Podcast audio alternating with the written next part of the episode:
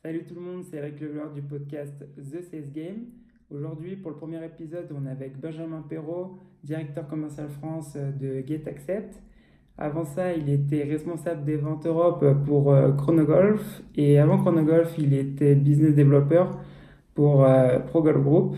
J'ai énormément appris pendant ces 55 minutes et je sais que toi aussi, tu vas beaucoup apprendre. Benjamin Perrault, directeur commercial France pour GetAccept.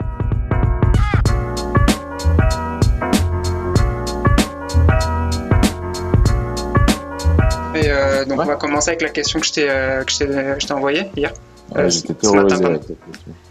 Ah bon Elle est dure Ouais, elle est super dure parce qu'en fait, donc la question c'était, excuse-moi, c'était quel est le dernier livre que, as, que tu recommandes ou un truc comme ça? C'est ça, c'est soit quel le livre que t'as le plus offert ou le livre Ouais. qui t'a le plus impacté. Ouais, c'est ça. Euh, les livres, le livre, alors déjà, je jamais, je crois, j'ai réfléchi à ta question, je trouvais ça marrant en fait d'y réfléchir parce que c'est vachement une question, tu sais, d'entretien, euh, euh, soit d'embauche, soit d'entretien aux grandes écoles de commerce, tu sais. On pose Ouais. souvent ce genre de questions et souvent les mecs répondent oui, voyage au bout de la nuit parce que j'adore, comme ça. Mais, mais là, du coup, ça me donne l'occasion d'être parfaitement transparent et c'est vrai que des livres, j'en ai pas beaucoup offert. Je trouve que c'est un truc qui est très personnel. Ok. Euh, puis en plus ça, je suis hyper radin. Je Ah, je- Non, je trouve que c'est hyper personnel. C'est un peu comme les objets de déco, tu sais. Euh, Ouais. tu prends un objet de déco, le- la personne en face de toi, elle est obligée de le mettre chez elle. Sinon, la prochaine fois, tu vas être vexé. Les bouquins, c'est un peu pareil. Tu l'offres. Si l'autre l'a pas lu, il va être super vexé. Et en plus de ça, quand tu reçois un bouquin en, en cadeau, tu te sens un peu obligé de le lire, tu vois, plutôt que de pas le, le mettre. Parfois, c'est hyper chiant. Et du coup, j'ai Ouais. pas envie de mettre les gens dans cette situation. Donc, j'offre très peu de livres. euh, ouais. Après, les bouquins qui ont impacté euh, euh, ma vie pro, euh, disons que ça va plus être des bribes de, euh, de bouquins de business, euh, parce que généralement, c'est vrai que tu te retrouves pas toujours, et puis c'est toujours des cas. euh, euh, tu vois, quand tu lis, euh, je sais pas, euh, Steve Jobs, ou j'ai un que j'ai lu récemment sur Xavier Niel, sur le, le dernier qu'il a, qu'il a publié, le L'Art du Pirate, ou je je sais plus le titre exact. Ok. Euh, mais souvent, ouais, c'est plus des bribes, tu vois, qui vont m'aider dans une situation donnée, mais c'est vrai que après, euh, tout est tellement dépendant de situation, t'es jamais exactement dans le même cas, etc. Donc, je pense qu'il faut plus prendre des bouts. Finalement, le bouquin qui me, euh, j'ai réfléchi à ta question, le, Ouais. le- le bouquin qui m'a finalement le plus aidé euh, dans mon job, c'est euh, les bouquins sur le poker. Ouais. Euh, j'ai- ouais, beaucoup, beaucoup joué au poker. et en fait, c'est le livre qui s'appelle Theory of Poker de Mhm. David Spansky. Ok. Et en fait, c'est un des meilleurs bouquins sur le poker, mais après, ça pourrait être celui-là où il y en a d'autres, hein, des très bons. Ok. Mais je trouve que dans la vente, il y a plein de, il y a plein d'aspects qui se, qui se recouvrent vachement. Euh, c'est difficile à voir de l'extérieur, soit quand on joue pas beaucoup au poker, soit quand on n'est pas dans la vente. C'est, pas forcément facile de, de faire le parallèle, mais je vais essayer de te l'expliquer. Ouais. Dans, ce- dans ce bouquin, par exemple, en, int- en- dans l'intro, euh, si ma mémoire est bonne, il te dit que euh, le but du jeu, euh, c'est pas de gagner de l'argent ou c'est pas de gagner. Le but du jeu, c'est d'estimer la range adverse. Alors, ce qu'on appelle la range adverse, Mhm. c'est quel, euh, quel- à quel moment il a ton adversaire à parier ou à relancer ou en fonction de son comportement. Tu analyses son comportement. En analysant sa range, tu vas plus te concentrer sur analyser la main potentiellement qu'il va avoir euh, plutôt que euh, plutôt que sur tes cartes ou sur ton jeu ou sur l'argent tu vois c'est un- c'est une des raisons pour lesquelles les gens perdent beaucoup d'argent au poker parce qu'ils sont très concentrés sur ce que eux ils ont et Ouais, mal la situation euh, alentour Et en fait c'est très relié à la vente parce que dans la vente tu ce qui est super important c'est de se mettre dans les bottes de l'autre et de comprendre ton environnement tu vois il n'y a pas un bon move euh, faut vachement se méfier aussi de tous les trucs que j'entends partout sur la vente tu sais les 10 raisons, les 10 meilleures façons de passer Ouais. un deal, des trucs comme ça. Tous ces trucs-là, ça marche pas parce que c'est trop dépendant de chaque situation. Et je trouve ce parallèle euh, vachement intéressant. Quoi. Ah, mais je suis complètement d'accord avec toi. Euh, mais j'avoue, en fait, j'ai jamais pensé à, à voir comment le, poker, en fait, dans, dans cette idée-là, parce que j'avoue, je, euh, joue pas au poker. Mais c'est exactement ça, parce que la vente, voilà, je, petit à petit, enfin, je, m'améliore. Et pour moi, aujourd'hui, c'est ça, la vente, c'est premièrement, c'est se mettre dans la, tête de la personne. Et euh, avant de lui, euh, comment dire, de lui dire ce que, ce que tu fais, c'est de chercher à comprendre ce qu'elle est en train de faire, les problèmes qu'elle a aujourd'hui, pour justement bah, voir si tu peux l'aider, parce que des fois tu penses que tu peux l'aider alors que justement elle n'a pas besoin de toi, Ouais, et tu pas. peux, tu peux passer six mois derrière elle et bah, j'ai pas de soucis, donc euh, pourquoi, enfin, Exact. Pourquoi tu, essaies de, de, de me contacter Et, euh, et là, justement, aujourd'hui, je, je fais de plus en plus euh, ça, parce que là, je suis plus spécialisé sur la prospection, justement. Mhm. Et, euh, et ça change beaucoup le, le résultat, de, de se mettre dans la tête et de se mettre à la place de l'autre. Ouais, ouais, on oublie Exactement. souvent, on a tendance à se regarder le nombril. Enfin, les gens aiment bien qu'on parle d'eux. Hein. Enfin, c'est quand même clair. ouais. Bah, c'est ça. hein. Ils aiment bien parler d'eux et ils, ils ont pas envie de, ils ont pas envie qu'on qu'on leur raconte euh, ce qu'on fait ou qu'on leur déballe une liste de fonctionnalités ou d'avantages qui vont être incroyables, etc. Ces choses-là, ça marche, ça marche pas tellement. Ok. Bon, si tu veux, je vais faire euh, l'intro. Euh, ça, je pense que je, le- je le laisserai dans cet ordre-là parce que, hum, euh, en fait, je pensais faire d'abord l'intro et après parler, mais bon, on va pas reparler de ce que tu m'as déjà dit. euh, ça, je, vais, je, vais le gar- je vais le garder. Je suis pas dans l'idée de faire un podcast parfait, où je vais couper, euh, c'est quand on dit mal Ouais, les choses. L'idée, c'est d'être le plus authentique possible et Ouais, bien sûr, il faut. et, et voilà. Donc, moi, salut tout le monde. Donc, euh, alors merci de nous écouter pour ce premier épisode. Donc, euh, The Sales Game. Aujourd'hui, on est avec Benjamin Perrault de GetAccept. Et euh, donc, c'est notre premier invité. Et je suis vraiment très content de le, de le recevoir. Euh, salut Benjamin, ça va? Salut, super bien, très honoré, très honoré. Donc, alors, comme je suis dans la vente, euh, je cherchais un podcast euh, où il y a justement des vrais conseils, des tactiques, euh, des, des pratiques euh, en français et j'ai pas trouvé de podcast. Donc, l'idée, c'est euh, via ce podcast, c'est de créer le premier et de donner tous ces conseils en fait bah, pour motiver euh, les directeurs commerciaux ou d'autres commerciaux en fait à, s'améliorer dans sa vie, dans sa vie professionnelle et dans sa carrière de, de, la vente. Et donc, l'idée du podcast, ça va être des interviews avec les meilleurs directeurs commerciaux et commerciaux francophones, et euh, où nous partagerons toutes ces informations. Donc voilà, C'est c'est. C'est ambitieux en tout cas, c'est. Voilà, C'est vrai qu'il n'y a pas beaucoup de contenu ouais, euh, disponible euh, sur la vente en général. Euh, si tu tapes, euh, si tu veux rigoler, tu tapes sur YouTube euh, comment comment bien vendre ou comment vendre quelque chose à quelqu'un, etc. Et tu vas tomber vraiment sur du contenu très branché années 80 et vendeur d'encyclopédie. Donc c'est exactement ça. c'est intéressant et c'est un super projet en tout cas. Ah, merci. Et euh, bah, ouais, bah, l'idée, c'est de commencer justement avec toi, parce que euh, je sais que là, tu as rejoint donc, du coup euh, GetAccept, euh, Ouais. qui est une start-up suédoise. Exact. Et là, tu es en train de monter l'équipe. du coup, c'est c'est qu'une équipe sales en France? Ou c'est. Ouais, exactement. Je, je vais te faire un peu la, la genèse du projet. Ça marche. Euh, donc c'est euh, c'est quatre cofondateurs euh, qui, qui sont suédois effectivement à l'origine, mais très vite on s'est internationalisé au bout de quelques mois puisqu'on a rejoint Ok, ça marche. l'accélérateur de start-up Y Combinator en Californie. Mhm. Euh, pour ceux qui ne connaissent pas, c'est l'accélérateur de start-up le plus sélectif au monde qui a sorti des sociétés comme Airbnb, Dropbox, Stripe, euh, etc. Enfin, vous pouvez aller sur leur site, il y en a plein d'autres. Et du coup, en intégrant cette, euh, cet accélérateur, ils ont directement ouvert un deuxième bureau à San Francisco. Moi, ça correspond à peu près au moment où je les ai rencontrés. J'ai commencé à travailler avec eux en leur disant qu'ils avaient un super produit et qu'il fallait absolument le revendre en France. Et donc, du coup, euh, j'ai créé une première société euh, qui euh, avait pour vocation de revendre des logiciels étrangers en France. Et petit à petit, évidemment, on a sympathisé. Il y a eu une traction énorme sur le produit euh, ici en France. Et du coup, on a décidé de franchir la deuxième étape qui a été de créer la société en France. Et aujourd'hui, on a une petite dizaine euh, de personnes euh, basées ici en France et l'équipe va doubler d'ici septembre. Ok, ah, c'est bah, sympa comme projet. Et là, tu me disais que tu as créé ta société, euh, justement là pour vendre des logiciels euh, en France. En fait, Ouais. euh, bon, euh, tu... comment c'était venu l'idée de faire ça? Euh, L'idée de faire ça, ça m'est venu du fait que, en fait, tu as, euh, tu as un énorme décalage entre le moment où euh, une société qui perce, par exemple en Angleterre, aux États-Unis ou autre, Mhm. euh, entre le moment où la société perce, fait euh, une première levée de fonds, une deuxième levée de fonds. Euh, généralement, quand tu es à la troisième levée de fonds, tu es à peu près sûr que le, que le produit est bon. hein. ça Ouais. veut dire que ça adresse mécaniquement un marché, ça veut dire qu'il y a plein de clients, ça veut dire euh, qu'il y a plein de personnes dans cette entreprise. Ok, Euh, et, mais malgré, malgré ça, quand ils ont beaucoup de fonds, on attend, la, pour les startups technologiques en tout cas, on Mhm. attend la troisième, la quatrième, la cinquième levée de fonds avant de, de s'installer en France.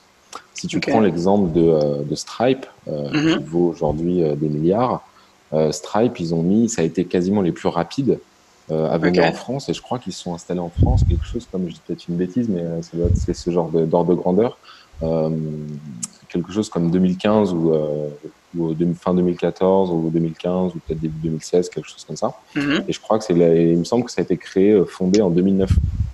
Ouais, Euh, c'est- et c'était un succès, euh, tu vois, euh, énorme, Ouais. bien avant ça. Et moi, euh, pendant, en regardant ça, et quand tu es euh, dans l'écosystème des startups parisiennes et que tu entends quelqu'un qui est en train de coder euh, quelque chose dans son coin pour accélérer les paiements en ligne, tu te dis, mais Mhm. t'as aucune, enfin, t'as presque aucune chance. Il y a un monstre qui arrive, qui est de l'autre côté, et ils sont, ils vont venir avec dix fois plus d'argent, ils vont ravager le marché. Donc, euh, donc, ce que je me suis dit au début, c'est que j'avais, j'avais toujours eu envie de créer une entreprise ou de créer Ouais. un produit ou un service. Euh, maintenant, ça n'a jamais été la très bonne partie. J'ai déjà essayé, mais ça n'a jamais marché. J'ai toujours réussi à le vendre, mais jamais à produire le produit. Mhm.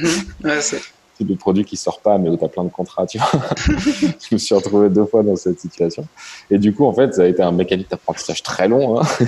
J'imagine. Et du coup, euh, et du coup, euh, je me suis dit, mais c'est pas possible. Il y, a, il, y a, il y a un tel décalage, alors qu'il suffit juste de traduire le software euh, et de créer une société en France et rouler jeunesse. Tu, tu, tu, ah, évidemment, c'est beaucoup plus compliqué que ça euh, après quand ça se met en place. Mais en tout cas, je, je me suis dit naïvement que ce serait très simple. Ça reste pas très moins compliqué que ce qu'on peut penser, mais c'est, euh, ça reste quand même euh, plus complexe que ce à quoi je m'attendais. Et du coup, euh, ouais, t'as ces- t'as ces- en fait, on, on pense que l'information euh, est parfaitement distribuée avec Internet, etc. Ouais. Euh, mais malheureusement, c'est pas le cas. Personne. euh, Aujourd'hui, tu peux, euh, les, les gens qui connaissent cette société, Stripe, sont forcément euh, des acteurs du e-commerce ou autres, euh, puisque c'est la, la clientèle qu'ils adressent. Mais si tu prends euh, n'importe quelle personne qui va créer un site internet demain et qui passe par une agence et qui veut euh, distribuer des produits en ligne, Mhm. 99% de chances pour qu'il ait jamais entendu parler de Stripe. Euh, donc c'est étonnant en fait ce décalage entre euh, entre entre entre la taille et l'efficacité de ces sociétés et la- la- le différentiel d'informations que tu peux avoir d'un continent à l'autre. Je me suis dit que c'était une opportunité incroyable en fait tout simplement pour pour être le premier, pour amener des choses innovantes sur le marché français. Et du coup, tu avais quoi dans ton portfolio de, de logiciels que tu proposais? Euh, J'en ai testé plusieurs. Il y avait, euh, il y avait un petit peu de tout. Alors, j'ai, au début, j'ai tapé très large. Euh, et en fait, je me suis resserré sur une solution de CRM, une solution d'emailing automation et GetAccept. Après, toutes les autres, en fait, ce que j'ai fait au, moment de la création de la société, ce que j'ai fait, c'est que j'ai j'ai euh, utilisé toutes les, euh, les systèmes automatiques pour récupérer des adresses mail, envoyer des, des emails en masse euh, Mhm. sur LinkedIn, etc. Sans avoir, euh, sans faire partie de la société, j'ai créé des fausses adresses mail, si tu veux. C'est un peu border en termes de, c'est un peu border en termes de compliance. mais- Et j'ai créé ouais des fausses. C'est comme si toi demain tu disais, bah voilà, euh, je veux tester euh, tel ou tel marché. Je me Ouais. crée, je me crée une adresse, Elric at getaccept quelque chose point machin. Et du coup, euh, je, je présentais les solutions et, euh, avec un argument très simple. Et du coup, j'ai mesuré lesquelles ont été les plus performantes. Et en fait, tu as très rapidement une idée. Tu peux avoir un premier coup de téléphone, etc., sans aller jusqu'à la vente. Euh, Ouais. et tu peux très rapidement en fait avoir une idée de quel produit va facilement marcher sur sur parce que si tu décroches Ouais. des rendez-vous en une semaine, ça veut dire que tu tiens quelque chose et que tu vas y arriver. Euh, donc j'ai pris tout simplement celui qui euh, mécaniquement me- me- m'apportait le plus de traction. Donc euh, c'est vers ça que c'est vers ça que je me suis dirigé. Quoi. Ok. Et euh, tu faisais, étais en contact avec ces boîtes-là justement quand tu faisais ça? Ou donc du coup, tu, quand il y avait un client qui est, enfin un prospect qui était intéressé, tu faisais, euh, comment ça se passait la vente? Bah du coup je le laissais de côté. Ok. et je me concentrais sur en amener d'autres, euh, de manière à pouvoir contacter une fois que tu as une dizaine de points de contact, euh, Ok. une dizaine de clients qui sont très intéressés et qui attendent plus que le devis ou le contrat, si tu veux. Euh, une fois que tu en as une dizaine, du coup, parce que regarde, mets-toi dans la situation, euh, toujours pareil, on va se mettre dans les, dans les bottes euh, de l'adversaire. Imagine que tu veux distribuer Stripe demain, et le, le premier réflexe qu'aurait tout le monde, c'est tu vas appeler Stripe et tu vas leur dire bonjour, voilà, je voudrais distribuer votre, votre solution en France, j'ai tel background, est-ce que vous pourriez me faire une démo de votre produit, que je sache comment le vendre, etc. etc. Euh, Stripe, enfin, clairement, ils- quand, quand tu t'adresses à ce genre de start-up qui ont des croissances à plusieurs chiffres par semaine, ils n'ont pas que ça à faire de, Ouais, de répondre aux Français qui a, qui a 8000 bornes et qui euh, parle pas, qui, qui a un anglais euh, approximatif. Euh, ça, ça, ça- ça ne va jamais arriver, tu vois. Ouais. Tandis que si tu arrives et que tu dis bonjour, j'ai 15 clients pour toi, tu as une réponse dans l'heure, tu vois. Ouais. Et du coup, je suis arrivé avec ces 10 clients euh, très chauds. Et je leur ai dit, voilà, j'ai 15 clients pour vous. euh, Est-ce que, est-ce que vous êtes intéressés pour en discuter? Ça représente euh, 50 utilisateurs. euh, C'est des, des deals qu'on peut euh, faire très rapidement. Et là, tu as forcément une réponse d'un top manager dans, dans, dans l'heure qui vient, quoi, forcément. Ah ouais, ouais j'avoue. si tu, tu viens plus avec l'approche d'un prospect, j'avoue, c'est pas très. Bah, c'est ça. Ouais. Non, mais du coup, ouais, mais c'est très, très bien pensé. Et du coup, ils l'ont très bien pris. Après, je leur dis, bah, je, je me suis permis de créer une adresse mail pour tester le marché, pour vérifier qu'il y avait de la croissance potentielle chez vous. Et ils ont dit, bah, c'est très bien, tu as eu raison. Oui, et je comprends pas. Et euh, je comprends en fait la démarche parce que là, actuellement, je suis dans une, dans une entreprise, je suis enfin, basé au Mexique, mais je travaille pour une entreprise euh, aux États-Unis. Mhm. Et euh, je sais qu'il y a beaucoup d'outils et que là, par exemple, qu'on a commencé à utiliser qui ne sont pas en France. Et justement, c'est des outils, quand tu commences à y toucher, bah, c'est un peu dur de travailler dans la vente sans ces outils-là. Parce que c'est ça t'améliore vraiment ta, comment dire, euh, ta productivité de tous les jours et euh, comment euh, gérer, enfin comment gérer ta liste de prospects. tout ça, c'est que des petits détails, mais ça fait vraiment la différence.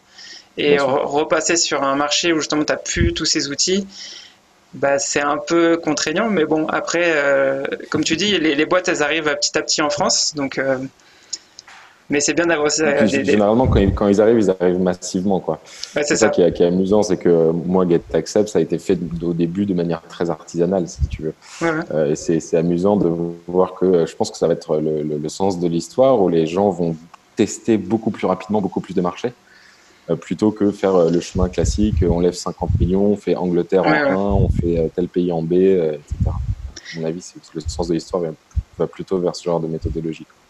Et tu penses que GetUpset, du coup, ils ont fait le choix d'ouvrir la France euh, parce que tu étais en train de faire euh, ah oui, Il faut être complètement fou pour ouvrir la France. Euh, dans, dans, les... on a, en fait, ils ont ouvert, les fondateurs ont ouvert la France, la Norvège, le Danemark et la Finlande en même temps. Comme ils sont basés au nord, ils ont une proximité culturelle. Et si tu veux, si un choix plus raisonnable, s'il avait fallu choisir un autre pays, ça aurait évidemment été UK. Euh, la France est venue parce qu'on a déjà une super base de clients, une super base de travail, euh, on a signé des grosses enseignes et du coup, il y a une, grande confiance qui s'est instaurée sur ce marché. Mais euh, les étrangers sont très, nous mettent en dernier de la liste. déjà, il y a la barrière de la langue. Donc, la, difficulté de trouver un, bon représentant local, c'est des process de recrutement qui sont très très longs. Rien que de créer une filiale en France, le système administratif, enfin, créer une société en France, c'est relativement simple. Mhm. créer la filiale d'une société, société qui n'est pas, euh, qui n'a pas tous ces documents légaux en anglais. Okay. Euh, en as pour des mois et des mois. Donc, euh, donc pour les sociétés suédoises, allemandes, etc. Euh, tu, euh, effectivement, tu viens aujourd'hui, soit tu viens avec euh, des dizaines de millions sur la table et tu dis on y va à fond parce que de toute façon on a tellement de cash qu'on peut, on peut rater. Mais, mais dans le cas de, dans le cas de GetAccept, ouais, la France serait jamais venue en premier, en premier choix. Impossible. Tu as, ouais, donc as la barrière de la langue, tu as notre culture de vente qui est complètement dépassée par rapport au, enfin pas complètement dépassée, on se rattrape, on se rattrape gentiment, mais on est beaucoup plus avancé en termes de produits en termes d'IT, en termes d'engineering, qu'en termes de vente pure. On a des, des, techniques qui sont encore archaïques euh, versus euh, les sociétés qui sont dans la Silicon Valley. Tu les regardes vendre, ils font des choses qui sont incroyables. Ils ont des techniques, des, des, des outils qui sont dingues euh, par rapport à ce qui est utilisé dans, une, dans une société française lambda. Quoi. Ok, ah bah c'est exactement ça. donc Là, je vais te poser bah, une question un peu sur euh, plus sur ton parcours. Euh, j'ai donc j'ai vu que tu es passé en fait euh, du secteur du golf. Donc du coup, je ne veux pas dire au SaaS, mais enfin tout ce qui est logiciel en tant que service. Et comment tu as, as, pris cette décision? En fait, je suis rentré, j'ai mis un premier pas dans le golf et un deuxième qui était dans un, dans un software de gestion de club de golf. C'est ce qui te permet de faire, euh, tu vois, toute la partie réservation en ligne, euh, gestion des stocks, euh, gestion des départs de tes clients. En tant que, mes, mes clients, c'était les directeurs de, directeurs de golf. Et du coup, en étant passionné de golf à la base, je me suis dit que ça me plairait de travailler là-dedans. Puis je me suis retrouvé à être plus passionné par le SaaS que par le golf. Parce que du coup, le, du coup, quand tu travailles dans le golf, tu, tu as du mal à, à, jouer par pur plaisir, vu que tu t'en entends, entends le mot golf 600 fois par jour. Euh, je, je, salue d'ailleurs nos amis du slip français, pour qui ça doit être terrible aussi, d'entendre le mot slip 500 fois par jour. Oui, bah. mais, euh, mais tu vois, tu vois le genre de, de truc où tu, tu, as toujours le même, la même typologie de clients, euh, tu, tu, tu vois, ça, ça tourne un petit peu en rond. Ce qui est intéressant avec GetAccept, c'est que tu adresses n'importe quel type de société et du coup les échanges, tes interlocuteurs sont beaucoup plus variés et c'est de fait plus intéressant, en tout cas pour moi. Euh, ouais, et du coup, ça se fait comme ça. C'est parti du golf, puis une société de software dans le golf, et puis le software en général. Exactement. Ok, ah, bah, c'est intéressant justement de voir ce changement, euh, on va dire, presque radical de, du monde du sport, un sport très précis à un monde, euh, un logiciel. De, D'ailleurs, GetAccept, c'est quoi? C'est uniquement pour la vente ou c'est pour, c'est pour d'autres, pas secteurs, mais d'autres départements dans les boîtes? Euh, ouais, ça peut être utilisé. Alors, GetAccept, pour ceux qui ne connaissent pas, c'est une, solution euh, de signature électronique euh, qui est très orientée vente. si tu veux, la, pour te faire l'historique de, ce marché, tu as la signature électronique qui est devenue quelque chose de légal au début des, enfin, avec l'arrivée d'Internet au début des années 2000. Ensuite, un acteur majeur qui s'est détaché, qui s'appelle DocuSign, qui a tout explosé durant les années 2010, qui est valorisé 7 milliards en bourse. Euh, et qui te permet d'envoyer un document à quelqu'un d'autre par email que cette personne peut signer électroniquement sans avoir à l'imprimer, la scanner, enfin tout ce processus un peu chiant. Quand tu reçois quelque chose, un PDF, un email que tu dois imprimer, remplir à la main, tu dois le scanner, tu dois le renvoyer. Euh, et ça, euh, c'est quelque chose qui est très pénible. Donc DocuSign a évidemment, en arrivant avec un produit comme ça sur le marché, a permis d'accompagner la digitalisation des contrats et toutes ces choses-là dans des millions, euh, des milliers, voire des millions d'entreprises. C'est vraiment énorme comme, société. Et nous, on, on, chez GetAccept, la différence, c'est que si tu veux, on considère que la signature électronique, c'est une commodité. C'est quelque chose que euh, on pourrait presque avoir en open source de manière très simple. Euh, bon, après, c'est toujours pareil, c'est toujours beaucoup plus compliqué. Après, on s'est dit ça au début, puis après, tu rentres dans les trucs de certification avec la loi européenne, machin, et la ISO 27001 et tous ces trucs-là. Mais au début, c'est ce qu'on s'est dit. On s'est dit, la signature électronique, ok, c'est une feature dans un software, c'est pas très, c'est pas très compliqué. Pourquoi ne pas l'utiliser dans un ensemble d'autres fonctionnalités qui vont t'aider à mieux vendre? Euh. Parce qu'on est tous, tous passionnés par la vente euh, chez GetAccept. Et donc le principe, c'est que quand je, si je t'envoie un document pour signature, je vais te l'envoyer à la fois par email, à la fois par SMS pour mhm. augmenter le taux d'ouverture. Je vais être même capable bientôt de te l'envoyer par WhatsApp. Mhm. être capable de traquer dans le détail ton comportement. Est-ce que tu l'as ouvert? Avec quel device tu l'as ouvert? Combien de temps tu as passé sur chaque page dans ma proposition? Vais être capable de te le relancer automatiquement. Je vais être capable de te faire la vidéo d'introduction euh, sur, ce, sur ce document pour faire sortir ta proposition du lot et pour justement humaniser euh, la relation de vente où c'est que de, que de l'informatique, hein, presque maintenant.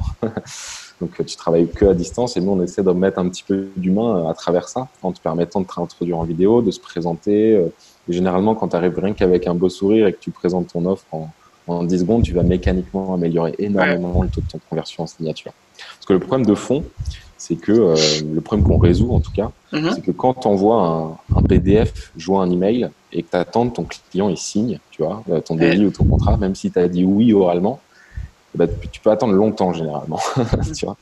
Il se passe, en fait, quand tu l'envoies, il se passe plus rien et le commercial mhm. perd totalement le contrôle. Et nous, ce qu'on fait, c'est qu'on inverse ce rapport de force et on redonne le pouvoir au commercial qui va être capable, en fait, d'être beaucoup plus précis à la fois dans ses relances, dans l'évaluation de son deal. On fait du scoring de documents pour savoir, OK, euh, tel document, il a vraiment été euh, très bien accueilli par le client puisqu'il l'a téléchargé, il l'a forwardé à son équipe, il l'a téléchargé, il l'a mhm. ouvert deux fois. Donc, euh, tu vois, tu sais qu'il y a un certain engagement. Et du coup, ça va t'aider en tant que commercial à prioriser tes actions. Ce que tu peux pas faire quand tu l'envoies par email puisque tu perds toute trace, toute trace de ce document. Et au niveau des résultats pour les commerciaux, ça les aide. J'imagine que ça son, son pourcentage euh, de closing, enfin, j'ai juste le mot en français. Euh, taux de conversion pour signature. Ouais, voilà. Taux de conversion pour signature. Du, du coup, j'imagine qu'il est plus haut. Ouais, exactement. C'est ça notre grande promesse, c'est qu'on améliore de 35% en moyenne le taux de conversion d'un devis envoyé pour signature. Et ce devis te revient huit fois plus rapidement que si tu l'avais envoyé euh, en version imprimable. Euh, le, rien que le fait d'imprimer un document dans, le monde dans lequel on vit où tout va vite, rien que le fait de l'imprimer, si tu veux, dans la, tu sais, on parle souvent de charge mentale. Quand tu es, au bureau, tu reçois des trucs dans tous les sens. Le mhm. fait d'imprimer un devis d'un fournisseur, c'est vraiment pas dans, tes priorités. Hein. Même si le service peut être dans tes priorités, le fait de l'imprimer, de lire ses conditions générales, c'est des, choses qui vont te rendre fou. Et du coup, euh, rien que le fait de plus avoir d'encre dans une imprimante, ça peut te faire perdre un deal important. C'est des petits, une somme de petits détails la vente, et on, est là pour, pour combler ces, ces manques. Ok. Et du coup, on va continuer, bah, toujours parler de GetAppSec. Euh, GetAccept, pardon. Euh, mais on va plus se focaliser sur la vente, sur, euh, enfin sur, sur toi et ton équipe. Mhm. Tu peux me raconter en fait c'est quoi la vente pour vous Parce que par exemple là aujourd'hui dans le poste où je suis, pour moi c'est mhm. on va dire réunion, c'est des rendez-vous avec que je dois donner à l'équipe de vente. c'est les appels à froid, cold emailing, c'est euh, les, euh, les emails à froid aussi. Donc, euh, pour expliquer un peu ce que c'est les appels à froid et emails à froid, c'est des, hum, des appels ou email que t'envoie une personne qui ne connaît pas, qui ne te connaît pas ou qui ne connaît pas ton entreprise. Donc c'est commencer une relation euh, bah, à zéro complètement. Et l'idée c'est de euh, trouver des techniques, enfin des techniques. C'est plus euh, construire un, un processus pour créer de la valeur en amont avec la personne, mmh. ouais. Où en fait la personne va te répondre justement Premièrement, ça peut être un appel ou un email. Et après, on va commencer à parler avec cette personne et on va prendre voir si, un, si on peut l'aider. Et si on peut l'aider, l'idée c'est de, le, de, la, de, de parler avec l'équipe de vente ensuite dans, dans le processus. C'est plus ou moins l'idée. Mhm. Euh, après, c'est euh, garder l'information fait sur tous ces appels, savoir combien d'appels tu as fait par jour, euh, le nombre d'emails, bah, pour mesurer en fait ce qui fonctionne et ce qui fonctionne pas, les sujets de tes emails, l'intro de tes appels à froid. Enfin, on va dire que c'est un peu ça de le, notre univers, on va dire dans la boîte où je suis. Donc, pour vous, mhm. c'est quoi la vente chez GetAccept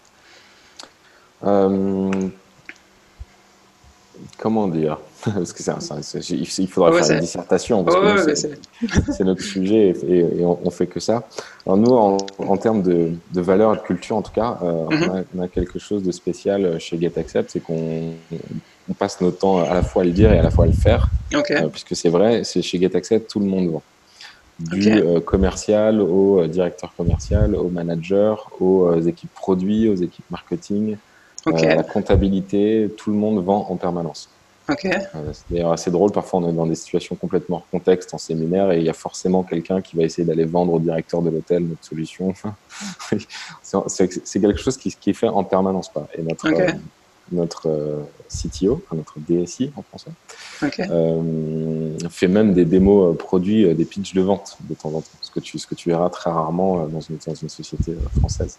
Et j'imagine même au niveau où vous en êtes aussi, parce que oh, peut-être au début c'est un peu plus normal de voir les, les têtes à le faire, mais après j'imagine là vous êtes une équipe de 160 en tout? On, un peu plus? on va être un petit peu plus de 100. Ah, un peu plus, ok. Ouais. Et du coup, euh, donc tu me disais que le DSI euh, de GetAccept euh, fait des. Ouais. Des, des démos produits, ouais, il fait des présentations de produits, il essaye, mais, mais, en plus lui il le fait plus comme comme exercice de vente que pour vraiment convaincre. Alors c'est très drôle à regarder, uh-huh. c'est plus pour se mettre dans le bain et, et bien comprendre son produit. Euh, enfin bien comprendre comment les gens le, le perçoivent, parce que lui évidemment c'est celui qui, euh, qui, le connaît le mieux euh, sur, sur, sur, toutes ses coutures. il faut bien comprendre quelle est la, quelle est la, la réaction des clients, qu'est-ce qui plaît, qu'est-ce qui plaît pas. du coup, ça, ça lui permet évidemment de prioriser ses fonctionnalités en fonction de son ressenti, en okay. de toutes les datas collectées sur le support client, sur les retours qu'on lui fait, sur sur ces choses-là. Donc ça, c'est un premier aspect qui est hyper important, c'est la, la culture. Okay. Après, notre, notre, processus de vente, il est euh, les ont euh, relativement classique pour un software, c'est euh, premier rendez-vous de qualification. Mhm. On, juge tout de suite si est-ce que la personne qu'on a en face de soi, c'est la bonne taille de société, est-ce que c'est un client qu'on a envie d'adresser et qui est intéressé par notre produit. C'est une première, une première, chose. Ensuite, c'est une prise de rendez-vous. Est-ce que généralement, il y a une, une petite démo produit qu'on essaye de raccourcir au minimum. Okay. notre le challenge chez nous, c'est de réussir à le vendre sans le montrer. c'est un truc, euh, un jeu interne. Et ça, pour, à le vendre sans montrer le produit. Pourquoi vous avez commencé à faire ça? C'est c'est dans le dans, depuis le début vous faites ça? Ou c'est euh, c'est quelque chose que je trouvais instinctivement, c'est-à-dire que okay. plus tu repousses le fait de montrer le produit euh, dans, dans, ta conversation, okay. euh, meilleur sera le ressenti du client. Okay. Parce qu'en fait, il y, y, y, a une tendance qui est très naturelle lorsque tu vends un logiciel, Généralement, ça se passe en ligne à distance. Tu viens partager ton écran et tu montes le produit à ton client et au fur et à mesure, il te coupe avec des questions et des mhm. objections que tu adresses au fur et à mesure et tu arrives à la fin de la démo et peut-être tu donnes une réponse positive ou négative. Ou, un next step ou pas. Du coup, euh, c'est comme ça que ça se présente. Le problème quand tu fais ça, c'est que tu vas avoir une tendance naturelle à faire une liste de fonctionnalités et tu vas oublier de les vendre. Du coup, ce qui se passe, c'est que tu tombes sur euh, des, euh, des, démos qui pourraient être préenregistrées. Quand vous cliquez ici, ça fait mhm. ça. Quand vous cliquez ici, ça fait ça. Et voici le bénéfice que ça vous apporte. C'est hyper chiant. Il faut avoir beaucoup d'expérience pour être super dynamique sur le sujet. Mais en plus de ça, généralement, ça n'apporte rien puisque si tu le vends comme ça, les gens vont te l'acheter en se disant ah oui c'est bien ce qu'ils font mais on veut pas vendre mhm. quelque chose que c'est bien ce qu'ils font on veut vendre quelque chose qui qui, euh, euh, qui comble un vide qui résout un problème important chez, son, chez ton client après si ton, si ton client n'a pas euh, exprimé son problème mhm. c'est que tu pourras rien résoudre chez lui et que ça va pas fonctionner tout ce qui va s'il te l'achète il peut te l'acheter je dis pas que c'est impossible il peut te l'acheter mais si tu si t'as pas si tu l'as pas fait ressentir la douleur d'un problème et s'il l'a pas verbalisé il va jamais, il va toujours s'en foutre de le résoudre. Ça va pas être quelque chose d'important pour lui s'il n'a pas verbalisé lui-même et s'il n'est pas complètement d'accord avec toi. Et euh, euh, justement, j'ai une question sur ça. du coup, tu as des, des, exemples de, pour vous euh, de vente où ça vous est déjà arrivé en fait de parler avec des prospects qui ne voyaient pas qu'ils avaient un problème et vous, vous avez réussi à les faire découvrir ce problème? Bien sûr, ouais, bien sûr. bien sûr. Alors nous, nous, alors pour le coup, c'est quelque chose de très simple à faire avec notre solution. Ça peut être plus compliqué pour d'autres. Euh, je te donne un exemple, enfin, j'aimerais pas être du tout être dans leur situation, mais vendre un CRM A versus un CRM B, tu sais, imaginons, tu prends les tops du marché, tes, euh, tes pipe drive et tu essaies de switcher un type de HubSpot, par exemple. Mm-hmm. euh, ça va être très, très difficile. Ça va être vraiment très difficile. C'est des, des, un CRM, c'est maintenant, c'est tellement impliqué dans toutes les opérations d'une société que rien que la décision de changement fait peur à tout le monde parce qu'il faut tout changer à tous les niveaux. Donc, euh, c'est des choses qui peuvent être très complexes. Nous, de notre côté, c'est beaucoup plus simple parce qu'on a un taux d'équipement sur le marché qui est très très faible sur la signature électronique. On estime à moins de 0,5%. Du coup, on l'estime à moins de 0,5% parce qu'on est sûr que c'est moins et que c'est très très difficile à mesurer. Tellement euh, le marché est sous-équipé là-dedans. Du coup, euh, du coup, pour nous, c'est plus simple évidemment. Euh, puisque tu n'as pas de concurrence, et ça aussi, il faut le, il faut le voir. mais, mais pour qu'ils ressentent notre problème, c'est hyper simple. On leur dit comment est-ce que vous envoyez vos propositions aujourd'hui? On a des questions de pré, mhm. préqualification qui sont, euh, qui sont scriptées, qui sont très précises, qui sont argumentées, etc. Que tout le monde utilise, on utilise tous les okay. Euh, au sein de l'équipe. Et l'idée, c'est de, dire, euh, je, te, le résume, hein, mais l'idée, c'est de dire aujourd'hui, comment est-ce que ça, ça, fonctionne chez vous? Alors, il va, il va t'expliquer comment est-ce qu'ils envoient leurs propositions. Est-ce que c'est par euh, PDF Est-ce que je vois un email? Est-ce que euh, est-ce que c'est des souscriptions en ligne parfois?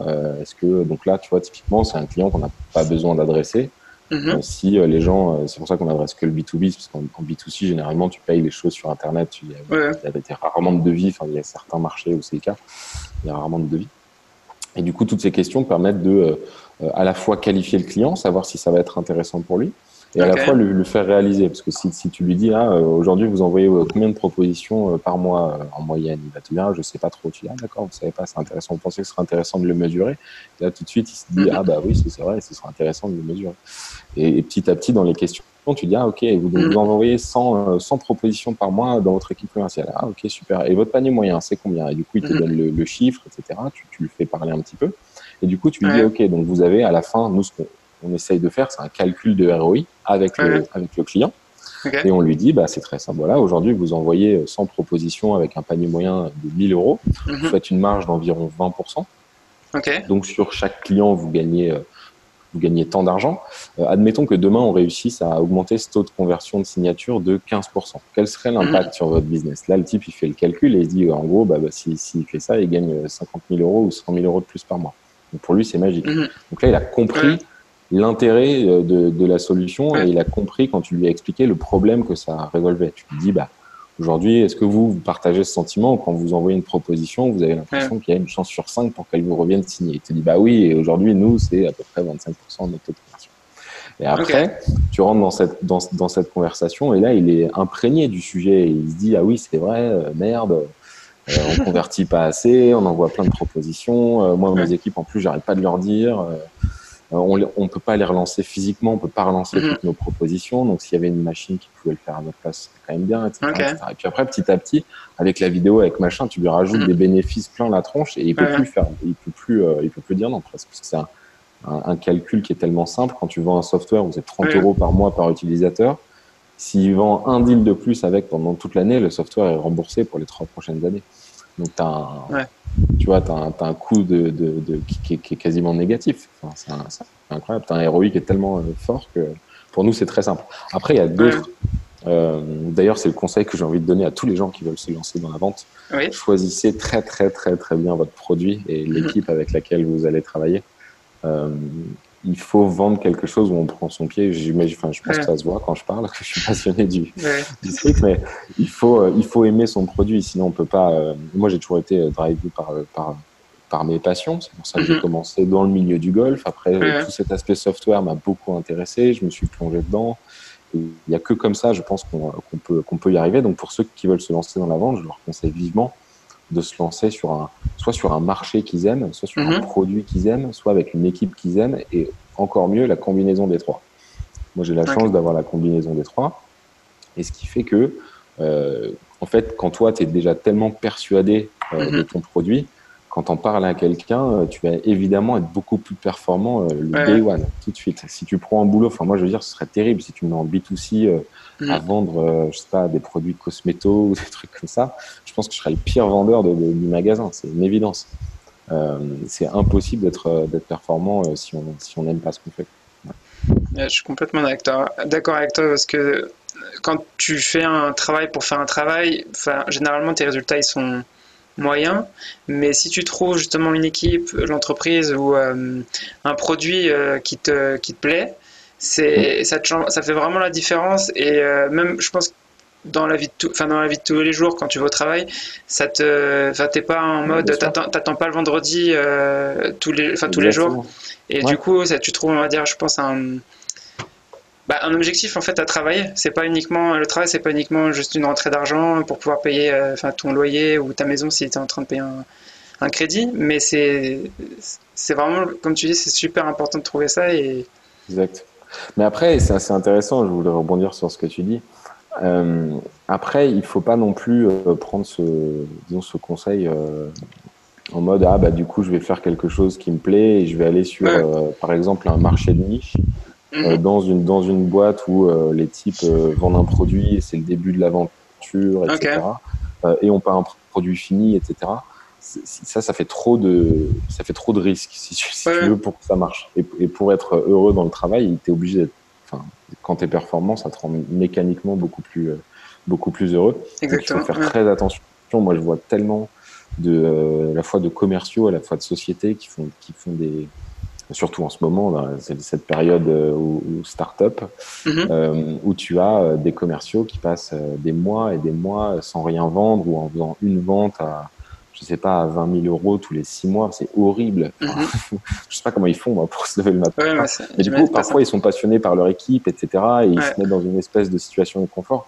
Moi, je pense vraiment que si on a de l'ambition dans ce métier, il faut, euh, il faut se coller aux gens qui ont du succès et il faut faire quelque chose qui a du succès. Euh, on a beau aimer être vendeur, on a beau être passionné par Mhm. l'équipe, par euh, le produit ou le problème que ça résout. À un moment, il faut qu'il y ait, euh, il faut qu'il y ait du succès, sinon, en fait, ça stagne. Et si ça stagne, ça devient chiant. Et la croissance, c'est, le seul truc qui te permet de, de franchir des étapes aussi, à la fois aussi personnellement. Parce que même si Mhm. tu es très bon vendeur Ouais. et qu'il y a la croissance de la société est faible, pour monter en compétences et et pour, euh, et pour euh, avoir un meilleur poste au sein de cette entreprise et plus de responsabilités, grandir personnellement et apprendre, ta seule manière, c'est de prendre la place du type du dessus. Tandis Ouais. que si tu as une société euh, qui croit à 10% de, par semaine, de revenus par semaine, Mhm. Là, mécaniquement, tous les gens qui rentrent dans l'entreprise vont être emmenés eux-mêmes à embaucher des gens très rapidement. Ouais. Et donc, tu vas te retrouver avec une équipe beaucoup plus vite sous ta responsabilité. Et donc, tu vas apprendre des nouvelles choses. Tu vas apprendre le management, tu vas apprendre comment on fixe des objectifs commerciaux, tu vas apprendre comment tu suis tes KPI, lesquels, comment tu les choisis, lesquels tu suis, etc.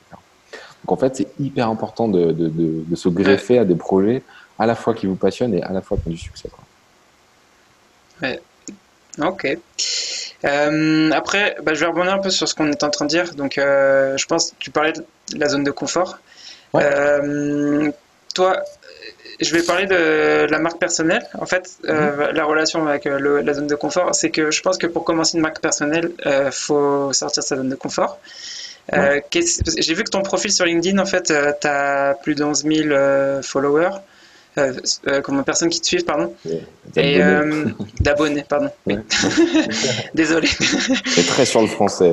Oui, exactement, on est sur le français. Donc, tu as plus de 11 000 d'abonnés et je voulais savoir qu'est-ce qui t'a poussé en fait à, sortir de ta zone de confort et commencer à, créer ton réseau sur LinkedIn? Ouais. alors, c'est marrant parce que quand j'en parle à des gens qui sont plus dans le B2C ou qui ont d'autres activités, ils ne mhm. comprennent pas du tout l'intérêt. Okay. Euh, ils pensent, enfin, de l'extérieur, on pense souvent que LinkedIn c'est un réseau social pour vieux qui s'envoie des demandes d'amis euh, qui a aucun intérêt. Euh, en réalité, c'est le seul réseau social euh, où est-ce qu'on peut avoir une audience aussi qualifiée, puisqu'en B2B, du coup, on connaît le métier des gens, donc c'est quand même ouais. une opportunité incroyable. On a juste à cliquer sur envoyer une invitation, les gens euh, répondent mécaniquement oui. Enfin, la plupart des gens, ceux qui disent non, bah, de toute façon, c'est qu'ils n'ont pas envie de parler ou qu'ils n'ont pas envie d'échanger. Donc, à partir du moment où on n'a pas mis une photo, euh, euh, une photo euh, horrible ou, qu'on n'a pas un job horrible qui, n'a rien à voir avec l'activité, les gens vont, vont, vont, t'accepter. Donc, en fait, c'est tellement simple. Enfin, moi, je comprends pas les. Par exemple, je sais pas, si j'étais directeur commercial dans le marché de l'hôtellerie, je serais connecté à, mm. à, à, tous les hôtels, tous les gens qui travaillent dans les hôtels dans le monde, puisque dès qu'on poste quelque chose, ça a une audience gratuite très forte. Euh, ce matin, j'ai fait un post qui avait quelque chose comme 8000 ou 9000 vues et, et ah, j'en fais euh, plusieurs par semaine. Et à chaque fois, ça fait ça. Alors que, franchement, je n'ai pas des trucs euh, super intelligents et ou hyper recherchés. C'est quelque chose, c'est une petite routine que j'essaye de faire. Ça me prend quelque chose comme 30 secondes par jour. C'est incroyable le nombre d'opportunités qui ressortent de là. Et, euh, et, bah, et ouais, il y a beaucoup de gens qui ne le comprennent pas, alors que c'est tellement simple. Moi, j'ai une routine personnelle. Tous les jours, j'essaie d'ajouter des gens.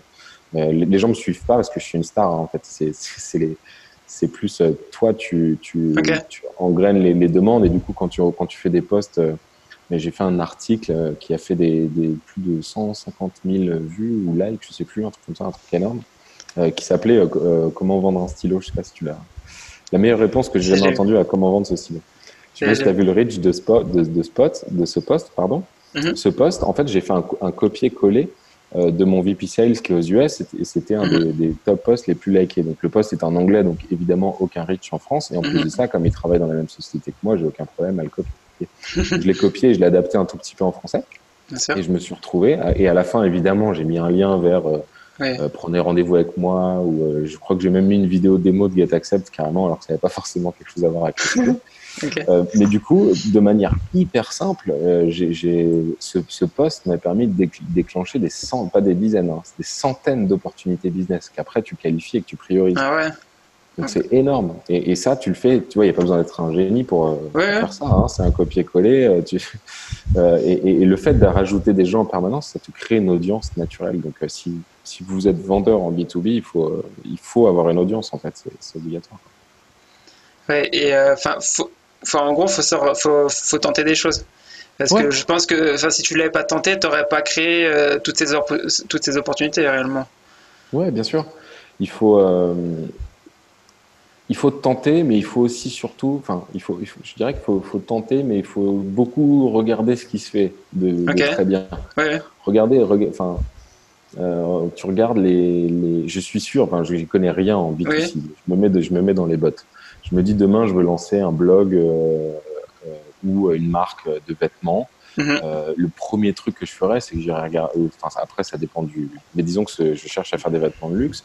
Le premier truc que je ferais, c'est que je regarderais l'Instagram de Hermès, de etc. Mhm. Et j'inviterais tous les gens qui suivent Hermès à me liker. J'inviterais tous les gens qui suivent tel Dior ou je sais pas quoi à me liker. J'essaierais de reproduire les codes. Et en fait, quand tu es donc ça, c'est pour te parler très mass market. Mais quand tu es en sales B2B, eh ben, c'est très simple. Tu vas prendre le meilleur vendeur des, des 4-5 meilleures boîtes qui sont à San Francisco. Tu regardes ce qu'ils font à la loupe et tu fais la même chose. Il n'y a pas besoin de réinventer la roue, mais c'est comme c'est un peu l'histoire de, de, de, comment je me suis retrouvé chez Gatex. Il n'y a, pas, il a pas besoin d'être super intelligent en fait pour, pour y arriver. Il y a un truc qui circule en ce moment sur LinkedIn que j'aime beaucoup, c'est les 10 choses que vous pouvez faire sans avoir aucun talent. Je sais pas si tu as vu. Euh, non, j'ai pas vu. C'était en français? Ou c'était. Ouais, je crois que c'est- je crois que c'est en français, c'est repris un peu partout euh, parce que ça a eu beaucoup, ça a eu beaucoup de succès. Et c'est, euh, du coup, il y a, il y a 10 choses que tu peux faire au quotidien euh, pour devenir excellent sans avoir aucun talent. Donc, Oui. euh, ça dit, il faut, il faut être à l'heure, euh, il faut euh, arriver avec le sourire le matin, il faut, etc., etc. Donc, il y a 10 trucs euh, comme ça, très accessibles au fond. Mais tu te dis, une personne qui arrive à faire ces 10 choses sera mécaniquement excellent, en fait, alors qu'il a aucun talent, tu vois. Ouais. Donc, c'est le, le- c'est le truc. euh, En fait, c'est- c'est c'est vraiment euh, c'est symptomatique, quoi. Je trouve que en France, on essaye trop de, de réinventer la roue, de, Ouais. d'arriver avec le meilleur produit, d'avoir la meilleure manière de communiquer. Et du coup, les gens font rien parce qu'ils ils passent trop de temps à réfléchir à ça. Tandis que moi, au lieu de réfléchir à, à trouver la meilleure idée pour mon prochain post sur LinkedIn, etc., c'est des actions Ouais. qui me prennent une minute. Et du coup, je le fais de manière générale parce que le but du Ouais. jeu, c'est de sortir du lot et d'être au-dessus de ta compétition, en fait. Du coup, je le fais de, de manière générale, euh, dix fois mieux que les autres, qui essayent de réinventer, de faire quelque chose de génial tous les matins. Exact. Mais c'est pas possible de faire quelque chose de génial tous les matins. Tu deviens chiant, sauf si tu es un génie. À ce moment-là, tu, tu fais pas ce métier-là. Et du coup, euh, du coup, en copiant ces choses-là, je gagne énormément de temps et ça me permet d'avoir un niveau de performance qui est, même s'il n'est pas euh, extraordinaire, il est largement supérieur à la moyenne. Ok, et justement, là, je, vais, je veux juste revenir sur ce que tu es en train de dire. Donc, du coup, tu rajoutes beaucoup de gens euh, tous les jours sur LinkedIn. Euh, tu personnalises tes, hum, tes invitations? Non, non, non. Non? Ok, Ça prendrait beaucoup trop de temps et en fait, les gens acceptent. ok. Parce que Euh, hum, je te pose la question parce que, euh, comme je prospecte sur les États-Unis, je t'avoue que tu es obligé de, de- de- de personnaliser tes demandes. Euh, parce que, en soi, sur la prospection, Mhm. euh, entre la France et les États-Unis, il y a une différence élevée euh, au niveau de la personnalisation. Aux États-Unis, tu es obligé de personnaliser pour avoir des réponses et jusqu'à l'invitation que tu fais sur Ah LinkedIn. non, je, te- je te- oui, je te parlais de plus. Les messages sont évidemment personnalisés. Mais Ah, là, ouais, ouais, c'est là, ça. c'est juste la demande d'amis, tu sais, puis euh, Ah, ouais, pardon. connecter, quoi. C'est ça. C'est le bouton se connecter. Et parfois, tu peux effectivement rajouter un message d'accompagnement qui, qui se présente. ouais. Mais quand tu cliques juste sur euh, se connecter, les gens disent oui, en fait. Et, Ah, euh, Ah, non, et, et après, non, je, je parlais plutôt des mess dans les messages, évidemment, ils sont euh, très personnalisés. Mais nous, ce qu'on a fait, c'est qu'on a, on a, euh, pour, tu me parlais tout à l'heure de call emailing. Oui. Euh, nous, ce qu'on a fait, c'est qu'on a complètement outsourcé, et automatisé, ce, externalisé euh, ce service-là. Euh, Il y a personne chez nous qui, euh, qui écrit un, un email. euh, qui, en- qui envoie des mass mailing. Ok, Tout ça est fait automatiquement. Il y a, il y a plusieurs sociétés qui, qui font ça. Il y en a une en France euh, qui s'appelle Black Sales et qui te permet, en fait, tu fais ta segmentation avec lui. ok, Et eux, ils ont euh, à la fois euh, euh, des- dans des pays à bas coût, ils exportent euh, le, le- le fait de euh, faire des bases propres. ok, Et ensuite, ils utilisent euh, plein de bases de données, euh, un petit peu d'intelligence artificielle pour faire en sorte que euh, tu puisses. euh, le résultat, en tout cas, de tout ça, c'est que tous les jours de ma boîte mail, il y a 100 emails qui partent à Mhm. des gens qui sont pile poil dans ma cible avec un très haut niveau de personnalisation. ok. Et ça, ça se fait sur euh, tous mes commerciaux. Donc, ce qui fait que, et en plus de ça, eux, ils sont super parce qu'ils te traitent les réponses négatives. Donc, tu ne prends pas, pas les, les messages du genre, euh, ah, on, on s'en fout complètement de votre solution. D'ailleurs, ça a l'air nul. Envoyez-moi plus d'informations. tu, tu- ne reçois que les réponses positives, donc en plus ça te met dans une bonne, euh, un bon état, tu vois, un bon état euh, moral. Et tu te réveilles le matin et tu arrives avec deux emails qui te disent bonjour Benjamin, c'est très intéressant, parlons-en. Après c'est très coûteux cette solution évidemment, mais c'est une histoire de coût d'acquisition, c'est une histoire de coût d'acquisition, c'est un calcul qu'il faut faire. faut. Mais après, je pense que c'est aussi un investissement à faire parce que généralement, euh, savoir écrire des, des, enfin des, aussi des emails, bah, ça, faut savoir écrire et il faut savoir ce qui intéresse les, les prospects. Et c'est pas Ouais. forcément ce qu'il y a de plus simple parce qu'on on peut tester beaucoup, faire beaucoup d'emails, beaucoup, faire beaucoup de tests et on voit que ça fonctionne pas jusqu'à un jour avoir un email qui fonctionne, mais euh, ouais. Mais il va durer un mois et le mois d'après, faut continuer. faut, voilà, faut continuer avec un autre, euh, un autre email. Mais c'est ça, ce qui, Ok. ce qui est intéressant, c'est en fait, intéressant, c'est de, de le rédiger cet email. C'est pas de, c'est pas de l'envoyer, tu vois. Oui. Donc euh, l'idée, est- effectivement, c'est hyper intéressant de passer du temps sur voir qu'est-ce qui convertit, quel message va parler à Mhm. nos clients, quel message va les faire réagir. Mais après, euh, encore une fois, ça, ça dépend, euh, ça dépend énormément de ce que tu vends, dans quelle entreprise, dans quel marché tu te situes. Oui. Enfin, je vois pas euh, le, le directeur commercial d'Airbus euh, s'amuser à scraper des adresses mail sur LinkedIn, tu vois. Non. ou- Non, tu vois, pas. chaque, chaque, chaque industrie a, chaque industrie a sa méthode, ça dépend beaucoup de la taille de ton marché. Nous, nous, on a un marché énorme, c'est quasiment toutes les entreprises de France qui pourraient être amenées à utiliser notre solution pour X raison. Euh, du coup, tu es obligé de rentrer euh, dans des niveaux de personnalisation qui sont plus ou moins euh, forts. Donc, en gros, tu as la publicité qui est pas du tout personnalisée. Ensuite, tu as tous ces emails qu'on envoie où est-ce que ça va dire bonjour prénom, ça peut aller chercher mm. ton poste ou ton dernier post LinkedIn ou des choses comme ça avec une, mise en relation qui vont être faites de manière entièrement robotisée. en revanche, quand on, on, envoie des emails quand même toute la journée, mais ça va plus être hyper ciblé, hyper qualitatif. C'est ah, j'ai vu sur votre profil que euh, euh, le, votre dernier article sur le taux de closing, nanana, ça va parler de ça, ça, ça. Est-ce que c'est de trouver un point en commun moi, c'est toujours de trouver un point en commun. Le but du jeu, c'est de dire euh, soit tu le rattaches à ta solution. S'il n'y a rien qui te mm. rattache à ta, solution, tu cherches son ancienne école, c'est ton sport, c'est hobby, c'est machin, et tu essaies de trouver quelque chose qui te met, qui te met en contact avec lui. Mais, Ok. Euh, et on, bah, on va terminer du coup. Euh, donc là, ma dernière question, ça va être du, tu me disais, euh, je me souviens un peu du titre du bouquin que tu m'as dit au début de l'interview, enfin de l'entretien. comment il s'appelait? Ouais. Theory of Poker. Ok. donc, à part un livre, enfin ce livre-là que tu, as, tu nous recommandes, qu'est-ce que tu qu'est-ce que tu suis comme blog Je le recommande aux gens qui aiment le poker. Ok, j'aime. Ouais. Mais après, je pense que en plus de je pense que c'est bien. Pour un, pour un néophyte, quoi. Ah ouais Il est vraiment. Il est, dur pour. Euh, oui, c'est un petit peu. Euh, bah, il faut, faut, faut, avoir un peu de vocabulaire, ça déjà intéressé au jeu, avoir déjà fait plusieurs parties. Parce que justement, en fait, ça me fait penser à ce que tu es en train de dire, justement, de. Enfin, le poker, ça n'a rien à voir avec la vente, normalement. Mais euh, c'est toujours bien, en fait, de, de lire des, des, des livres, enfin, des blogs qui n'ont rien à voir avec ton industrie. Euh, pour euh, justement industrie, pardon, secteur, euh, qui n'ont rien à voir avec ton secteur, parce que parfois en fait tu vas trouver des idées qui fonctionnent dans un autre secteur que tu peux Absolument. faire fonctionner sur ton secteur. Et j'aurais jamais pensé que justement le poker ça, ça aurait pu en, faire partie. Mhm. Et donc, bah, je vous invite à regarder le, à, regarder, à lire le livre pour pour ouvrir un peu pour vous ouvrir un peu plus à la vente et essayer de voir d'autres, euh, d'avoir d'autres idées. Donc la question c'est, euh, qu'est-ce, à part ce livre-là, qu'est-ce que tu nous recommandes? Qu'est-ce que tu suis comme blog ou t'écoutes comme podcast euh, sur la vente? Sur la vente, moi j'aime bien le blog de il y a un, CRM américain qui s'appelle close.io. Ok. qui sont d'ailleurs clients de notre solution, mais je les connais avant. Ouais, exactement.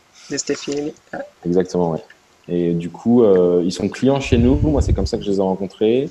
Euh, et c'est vrai que euh, le, le, blog de Stéphie, ouais, c'est vraiment cool ce qu'il fait. Après, j'ai l'impression qu'il est un peu esselé, mais, mais, mais ouais, ouais c'est vraiment super ce qu'ils font. évidemment, le, tous les contenus sur la vente sur HubSpot sont passionnants. je trouve que c'est le blog de vente, de marketing le plus abouti, je pense.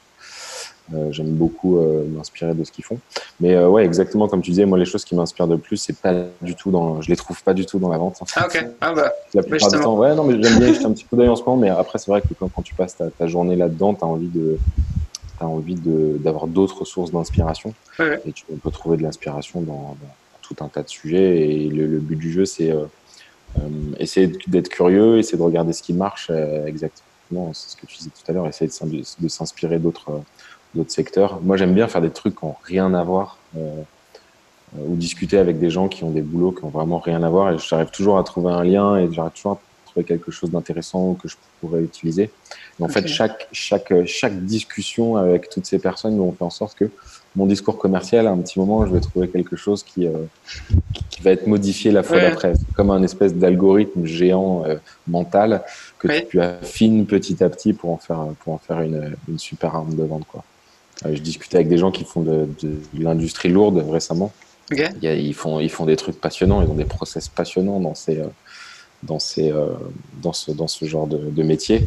Et quand tu es dans la vente et que tu vois que les process que nous on a, c'est mettre à jour son CRM, etc.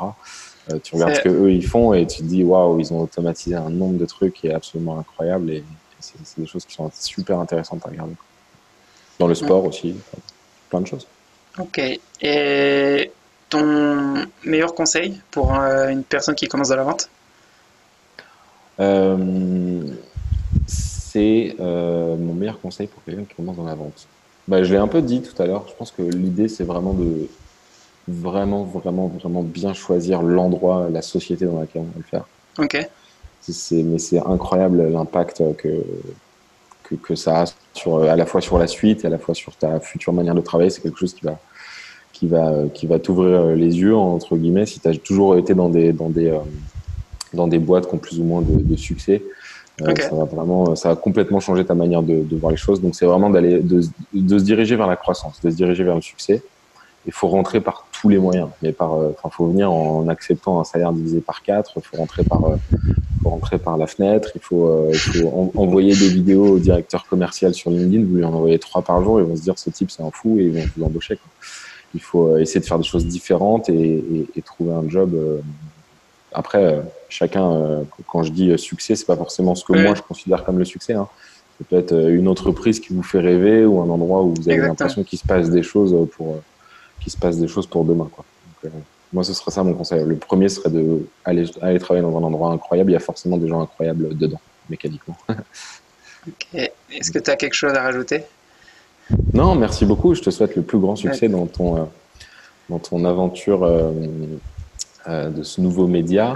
c'est vrai qu'il n'y a vraiment rien, donc il y a vraiment rien d'intéressant en français de disponible.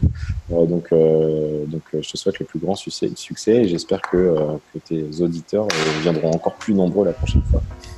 Ok, bah, merci beaucoup Benjamin. je t'en prie. Et merci à vous aussi pour nous avoir regardé ou écouté l'épisode. Merci d'avoir écouté cet épisode de The Says Game. Si t'aimes le podcast, abonne-toi, laisse un commentaire, une note, partage-le avec tes potes, fais-le écouter à ta mère, en gros, euh, fais-en ce que tu veux. Et ça serait top aussi si tu pouvais m'aider à le partager. On se revoit dans le prochain épisode. Ciao